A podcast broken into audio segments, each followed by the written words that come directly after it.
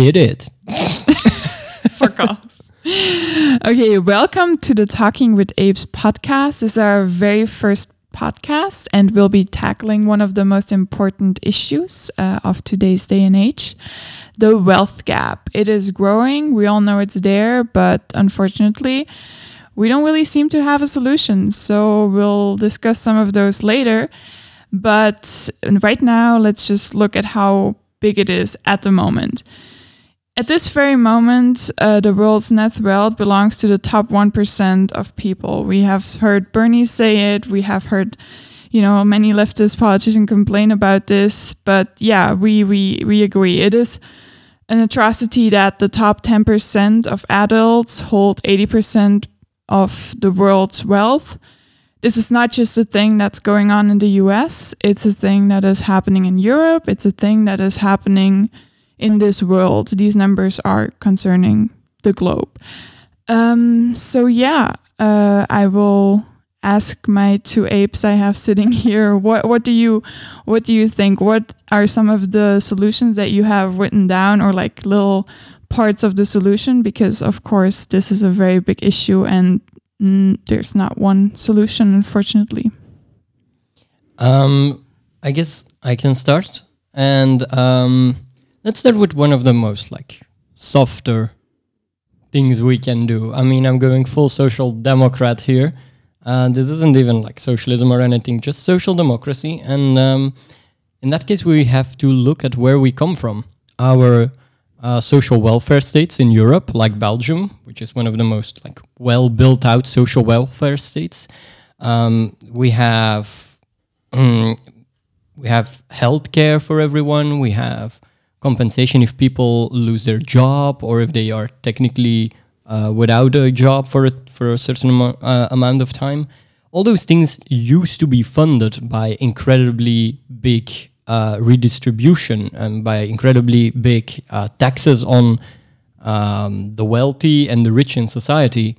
And then during Thatcher's period and Reagan's period in the US, all those taxes were lowered uh, in favor of the idea of trickle down economics, uh, the idea that if we don't tax Which those is wealthy people, yes, Which it is bullshit. Yes, indeed.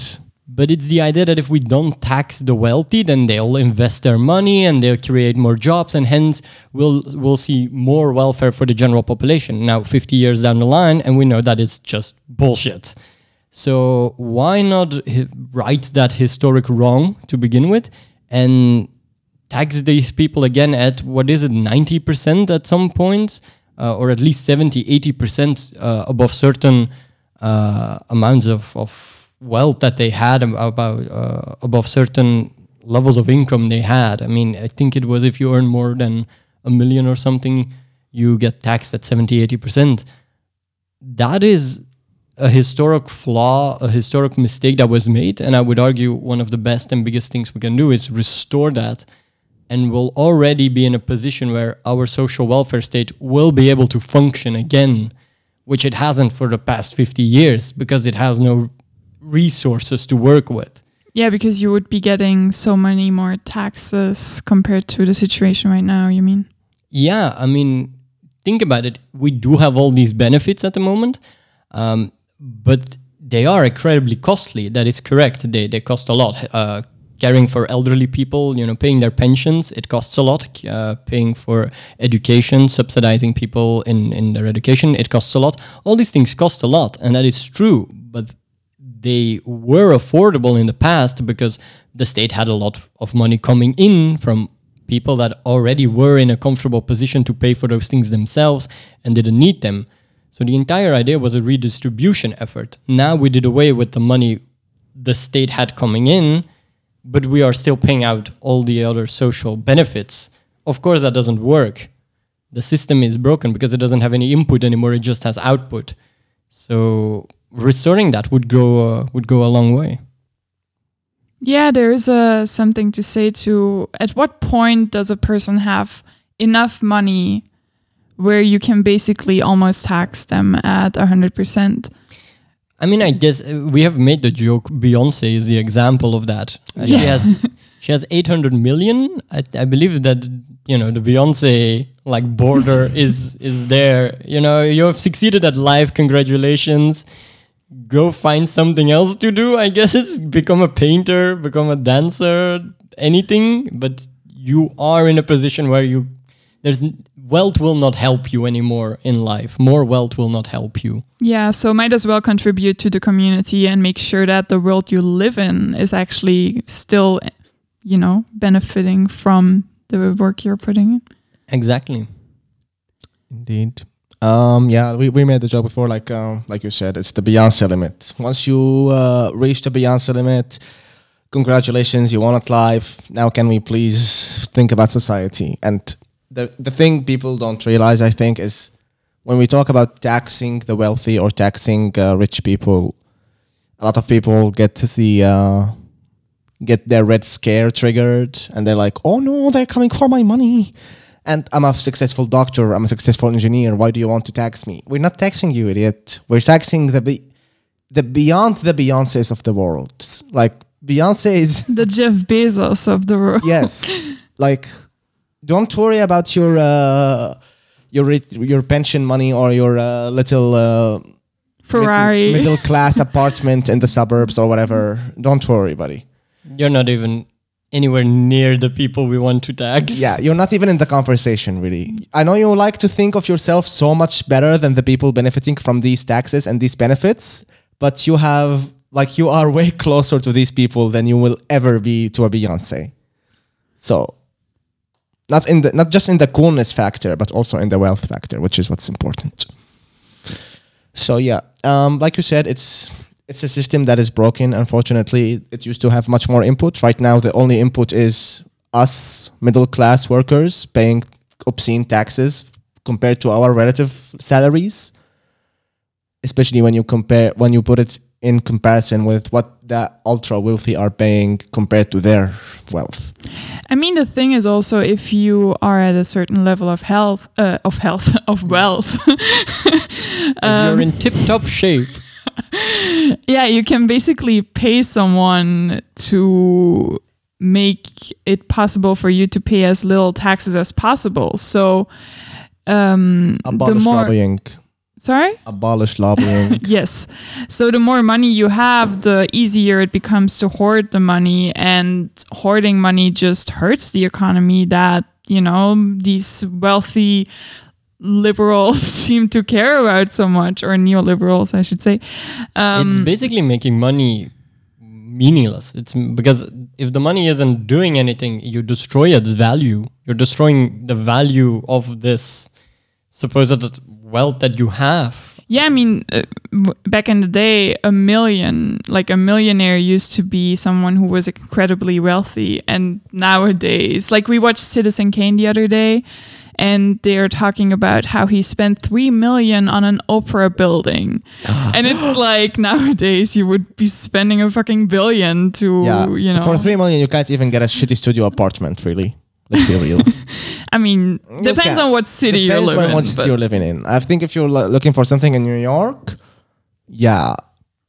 But yeah, I have no idea about the. it's- But like it is like you said. Like we used to think a millionaire is. I used to think a million dollars is like the maximum wealth. That's like when you have just ended life. and apparently, it's nothing. That's like a house, Yeah. like a, a like a nice middle class house Yeah. is a million nowadays. like if you won the Europe. lottery tomorrow for a million dollars for a million euros i mean i guess you could be fine but you won't be like extremely wealthy and you can secure a future for your future descendants or whatever I mean, that's the thing with investments. Like, you can, of course, be like, okay, I have money and I want this money to grow, but then you're also hoarding. But, like, the thing is, we're not even talking about people that have a million. Like, no, obviously you know. not it's just like a million is nothing that's the point Yeah. And then, of course, like, okay, so let's say we we tax the rich. Exactly. um, and that's to you is the the softest I mean, that is a full on. We're talking about, to be clear, this was what the social welfare state was. This is what social democrats had envisioned and, and had built. we're talking new deal stuff Yeah, exactly. We're we're just talking 50 years ago, pre-Thatcher, pre-Reagan. This is what the Social Democrats in Belgium, like the SPA and the PS, in other places, uh, in all over Europe, you had social democracy parties. This is what these guys did, and the Social Democrats are amongst or were amongst the softest of the, on the left. Um, you I mean, yeah, they they also wanted to, for example, have inheritance tax, right? That was that was even pretty high. I mean, if somebody else wants to raise that as their preferred issue, I'm welcome to discuss that. But that was even a liberal idea. Hmm. That was a liberal idea. yeah. Interesting.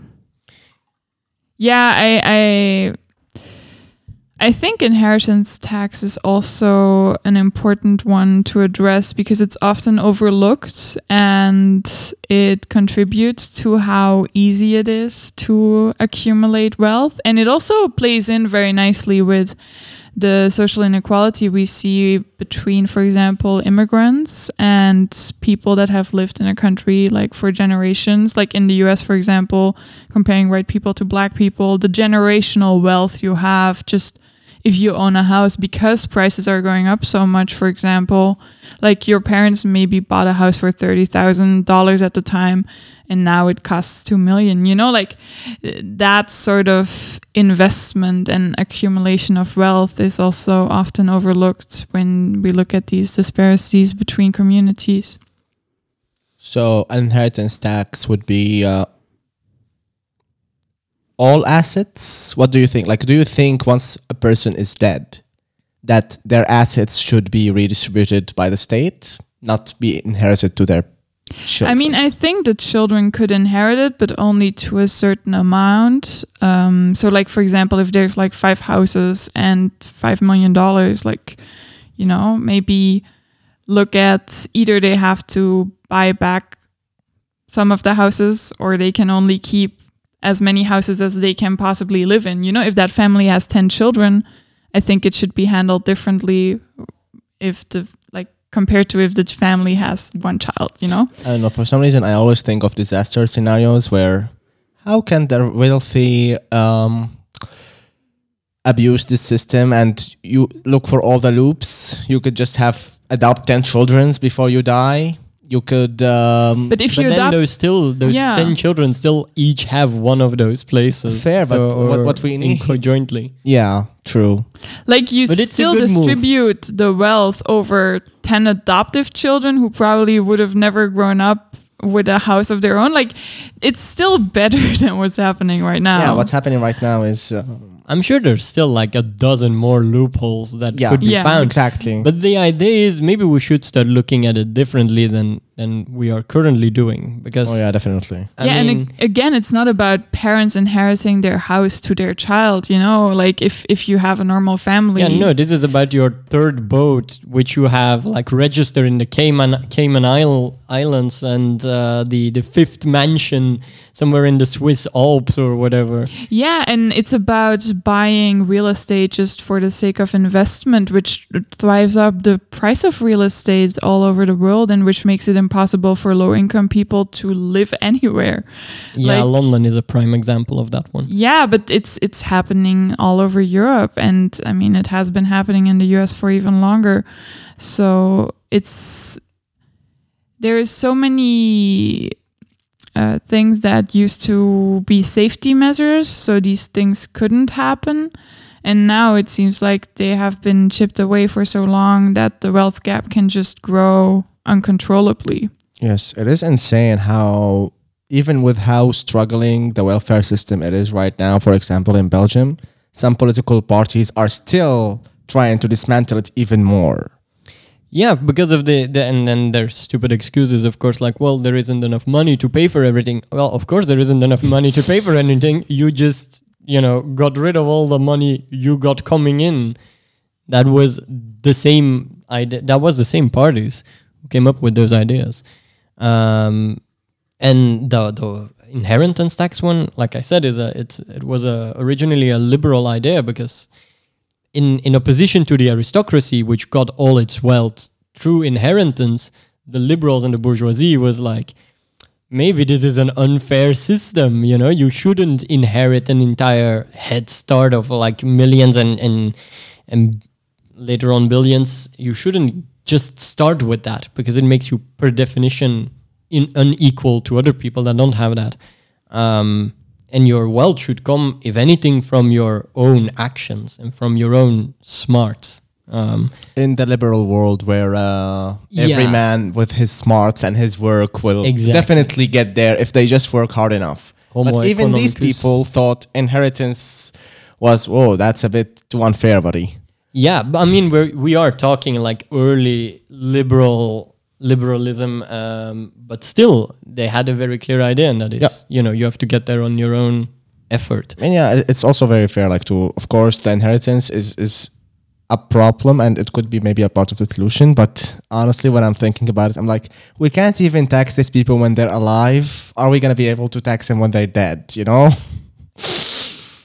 But are we unable, or do we not want to? Or, mean, well, and with mu- and with we, I mean our governments. Yeah, that's the thing. Are we our government really? that's the thing. also, Slippery like, we, talk- we, we, we mentioned we we, uh, we mentioned lobbying before, and that's that's the problem. When when you have so much wealth, you start to influence government. hmm I mean, like this is it's unfixable. I know we are here to discuss solutions, but like when you think of it, like when there is so much wealth that it influences government.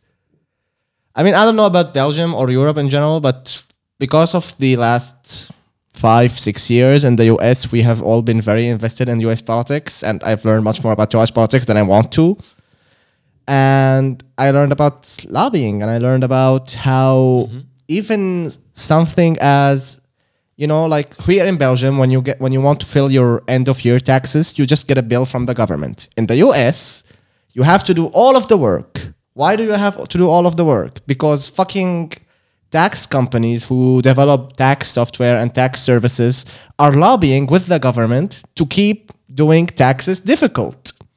And it's like it is so backwards. And you know if if if you as a government body or a politician you want to be elected again it seems to be like you shouldn't care about your citizens you should care about the people who are paying you That, So- I mean, that is more true in the US than here, where Yes. even but there even money is even a- an even bigger part of campaigning and of politics. Um, but I guess it, it it does depend also on how well you are organized as a as a citizenry. I mean, even in the US, there is an example that you know people can influence the political spectrum. Bernie Sanders was an example of that.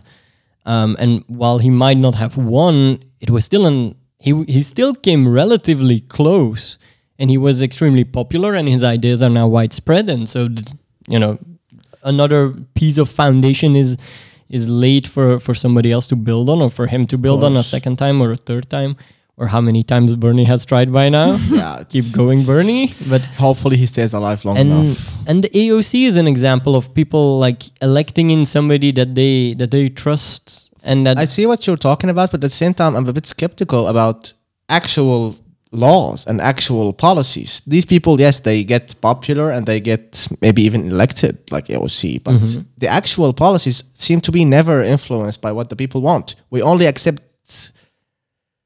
We only accept it when it makes profit. For example, like well, with the LGBT pride and stuff, like it's just a bit like you know, it's a bit it, it feels a bit weird when every year Apple and all of these companies are like, yes, pride, and it's like clearly. It's it's a market thing. It's never about. Uh, it's always about the profit, never about what the constituent wants or what the citizen wants. But I mean, I think people like AOC are actually trying to really fight for what the citizen wants. I think there are those politicians out there, but they are also facing an incredible opposition, which doesn't end an incredible lobby, as we have discussed, Yeah. and that just makes it really hard to to really bring about change um and i think a big part is also like the education that people have received over the years like you know thinking about how my parents were thought about economics like it was all very I don't know how to describe it. It's like pull yourself up by your bootstraps and just make it happen, you know? Like you if you're not lazy you can live Yeah. the dream and uh yeah like my dad studied economics for a while and this whole idea of having a capital capitalism save the day over and over it was really ingrained in their in their brains so of course that is still reflected in today's politics because us Gen Zers slash millennials aren't really like devoting power yet. And Yeah, where I mean, do keep in mind there is barely any. I mean, the the, the past generation is still mostly in power, uh, both in economical sense and in political sense, and also consider the U.S. One has to come from further in terms of redistribution and and uh, social standing than uh, or social standing in social uh, issues than, for example, European countries in which social democracy was way further developed and implemented. Um, and the US has a two-party system, which makes it a lot harder Yes, true. to implement big swooping changes. It seems. Um, Yeah, just like when I think like when we're talking about the worst and we want to talk about the issue, for some reason I always go to the US because it just shows me like what if we push this to its worst case scenario? That's the worst case scenario. That's how rampant it could it can be soon in Europe. You know, even with something as simple as like the idea of Trumpism. yeah, Yeah, you like you saw how instant the influence was in Europe. It was just like like that. We were holy shit. We are back to Nazis. What the fuck is going on? I mean, the Nazis were never really gone. I know, or- but still, like for them to be able to talk about what they want publicly, that's new. No, I mean, Belgium also has horrible journalism.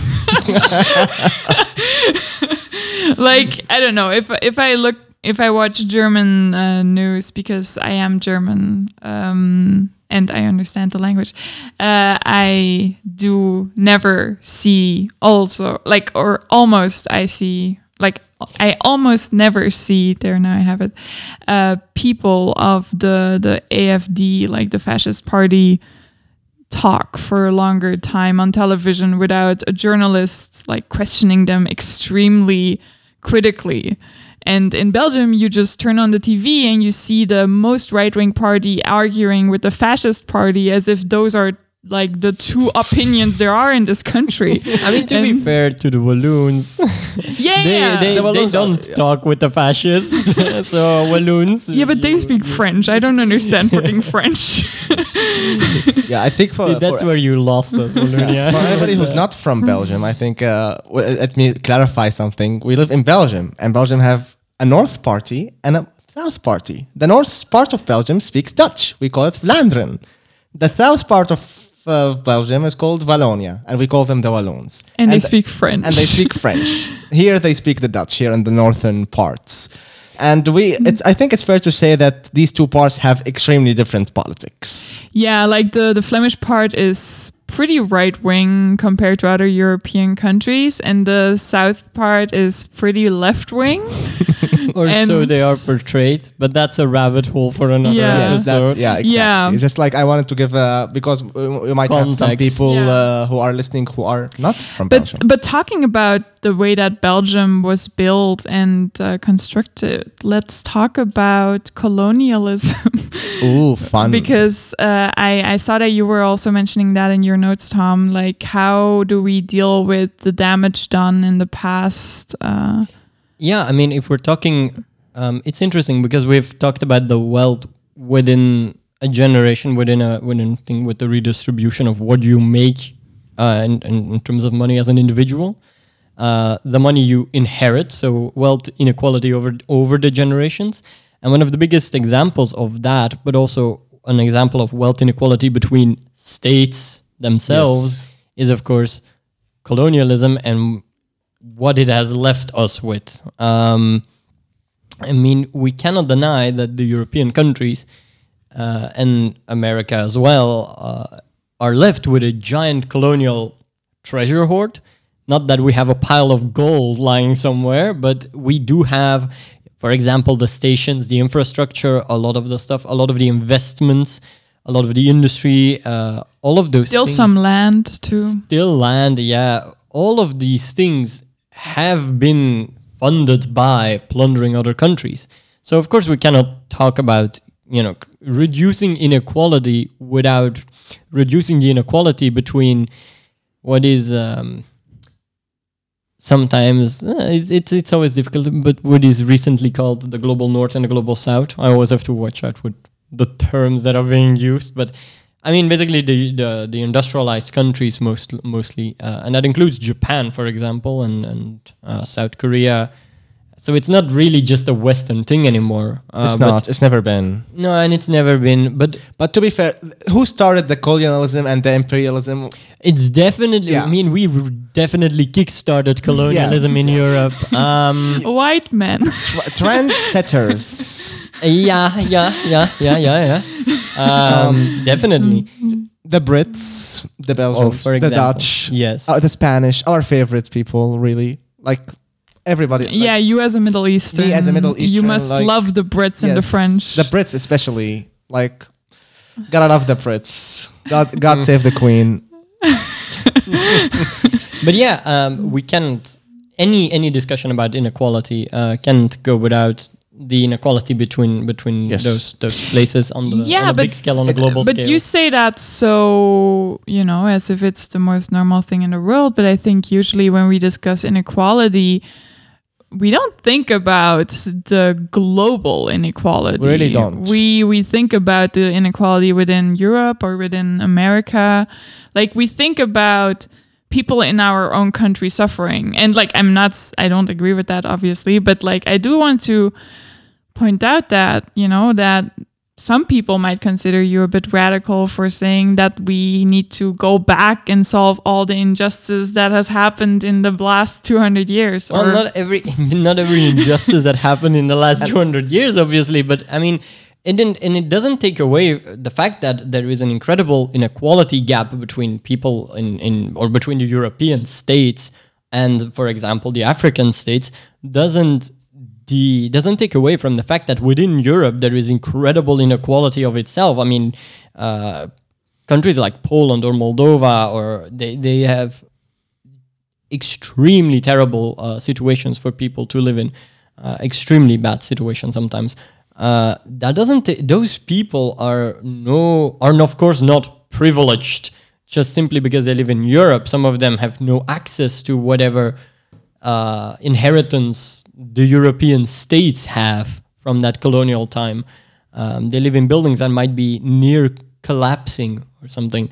So, of course, that is still a truth in and of itself. It's just that if we look at it at a global scale, it turns out those people are in the same situation as people on the other side of the planet. And it makes less sense to think of it in terms of the country itself and between countries on, on, on themselves and as much as in just a, a group of people that is incredibly wealthy because of that mm. colonial inheritance and other people that are not regardless of where they live or not I mean, honestly, like 100 or 150 years ago, I think it would have been the conversation we're having right now would have been much more about states, about the difference between India and British, for example. But now with a globalized economy, it's much more about just a group of people, no matter where the fuck they live. It's just this group of people. Like, I will tell you about uh, wealthy people from Syria who have offshore accounts in Switzerland. You know, like the Assad regime and the Makhloufs, who are like uh, the economical masters of Syria. And like, these are Syrians. They they were they never inherited any uh, imperial or colonial uh, treasures. They were they are just assholes.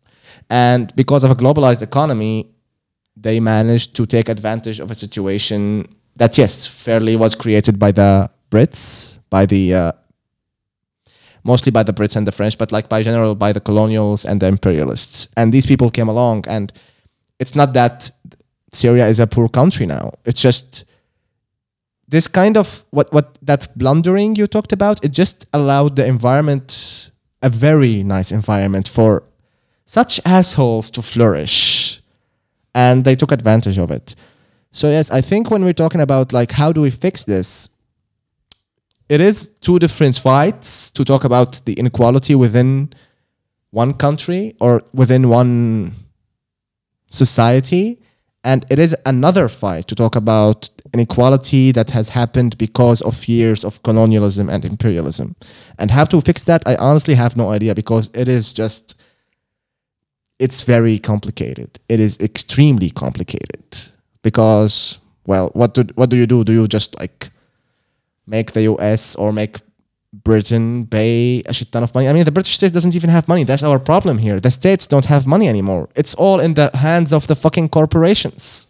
Yeah, and you, I mean, you one one first thing that could be uh, uh, probably a good step is to one recognize it. Um, Yes. Which some countries like Belgium still haven't done. um, and second, war reparations, which of course. I mean, Belgium doesn't have a colonial past, does it? oh that was sarcasm for the people who have. that was sarcasm. I mean, Leopold, he built such beautiful stations. Ah, How could we be guy. mad at that? my favorite Fuck train station, Antwerp station. I mean, but the- Germany had to pay the rest of Europe war reparations. How come Europe doesn't get to pay war reparations to the rest of? Because uh, that was not white people. It didn't happen fast enough too. Yeah, it's but it's uh, I mean, the laughter is completely in, in correctly. I mean, the, the the laughter is completely correct because it's absurdity. Yeah, yeah, It's- it it's is. an- it it's is liter. It's it's basically racism too. Like, you know, like it wh- why do you that. if you pay if you kill French people, you have to pay them a shit ton of money. If you, you know, enslave and you know torture a whole country in Congo and chop off their hands, it's like, oh yes, Whoopsie doopsie. You know what's the solution for that? You know, like do what the US basically did. Go to a country, um, murder most of its uh, native citizens, kill basically all of them, and then when there's like a hundred people left, you'll be like, "Hey, Native Americans, we love you so much. Here's some like benefits and stuff." Hmm. That's what the US did. So you don't need to. Uh, I mean, that's basically. I mean, Belgium did did that too. Like, if you want to come to Belgium now and you're Congolese, you can, but you have to become a full Belgian then. Like, you can't just come here. that is so problematic. I know it's it's fucked up, but We yeah, we are we are straying away Belgium from is still the. regularly asked for advice when issue on issues concerning Yes, the you have ruined that country for centuries, probably. Yes. Like the Brits ruined the Middle East, like Yeah. It uh, is the US incredible. ruined Iraq. But I think like Uh, coming back to the wealth inequality issue, I think I mean, of course I don't know the the full solution, but I think we need to definitely like start acting locally as soon as possible. I think politics needs to wake up and realize that you know also with automatization becoming more and more of an issue which is going to drive wealth inequality up even more if we let it you know if if if a rich company boss can just hire a bunch of robots to do all the work and people are not needed anymore like wh- what are you going to do if you don't tax this person? Like how are you going to pay the people to so they can survive that are being let off if you don't tax that company boss? So i think europe really needs to wake up and realize that the future is gonna have to be with more taxation of the rich. And once we get our shit together here i think we can start like i think you know of course this is, has to happen also as soon as possible but maybe it's going to be harder to implement changes there because of course you also don't want to be like the fucking white savior comes in and like is like here's the way that we do it and it works great yeah. Mhysa. yeah game of thrones reference there. Um um, so like we need to work on that realization of we are one globe with like where there is people that need help in general. But i also think there is an issue with us coming in and being like hey this is how you can fix it because I don't think that's what should be happening, but definitely you should. here's the thing you could start locally and definitely we should all start locally within our own communities within our own societies and the first thing you can do is just like make people aware make people more informed and which is like a big purpose of talking with apes in general and the thing is like it- it reminds me of uh, an analogy i'm gonna make here is like with the coronavirus vaccine development. Why has the corona vaccine like how did the vaccine get developed so fast compared to other vaccines for example? And what they did was instead of going through things linearly instead of doing step one step two step three linearly they started all of the steps together. And i think with the same inequality stuff you you could argue that you could first do the local and then do the global and then do and then and then. But you could also start all of the steps globally uh, parallelly you know like start with the local and at the same time start with the global too. You know it's, it's not that hard. And especially we are like the reason why that they did that with the vaccine is there is no time and honestly right now with climate change and automation and so many problems facing this fucking planet we do not have a lot of time and no, we don't. i do think that fixing the wealth inequality it is like one of the best things we could do to move forward And it works because we have proof of what you're saying. The European Union is that. That was, I mean, an entire continent was devastated after two world wars, which they caused themselves. Um, but nonetheless, that was the situation. And then a union, an economic single market was uh, created. Not that I'm arguing in favor of capitalism here, but a place was created in which those countries, you know, abolished the limits between themselves. Basically, you know, broke away the borders a bit, not completely yet. And there's still a lot of borders up, even in the economic sphere. But they started treating each other as equal and as one group. They started working together. And what we have seen is that, yes, a lot of money sometimes goes from countries like uh, Germany and the Netherlands to other countries in the European Union. But as those countries that receive more money, as their economy grows and develops, so does the economy of the Netherlands and Germany and its neighbors. yes The union as a whole gets stronger because each part of it grows and gets stronger. And that's an example of what it would mean, I think, to to work to right those global uh, wrongs if you just start, you know, treating other countries in an, in an equal partnership. I Um, honestly think that is like is, is one of the easier and one of the best steps we could make because right now for some reason for some goddamn reason everybody thinks that if we succeed if we want to succeed they have to fail. And it's just not like that. If if you look at the whole globe like honestly out of all the capitalist and the modern ideas we got i have always despite all of them. But globalization has always held kind of a a sweet spot for me. Like a one global entity where all of the people are one people.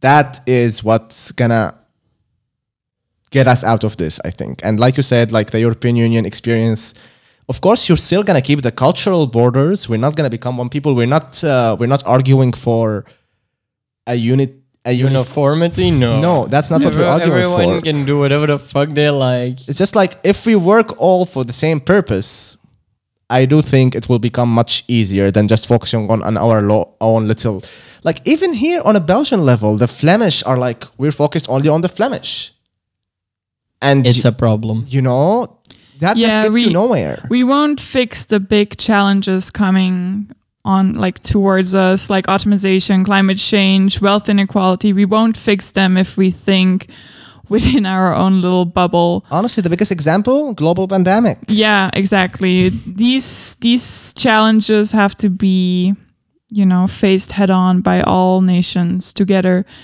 And I think this is actually a really beautiful spot to maybe wrap up the first podcast. Um, and yeah, like so let's let's start working on that. Get Shall to we do a summary? So Yeah. we have one great redistribu- redistribution. Uh, gotta love those pre-Thatcher taxes.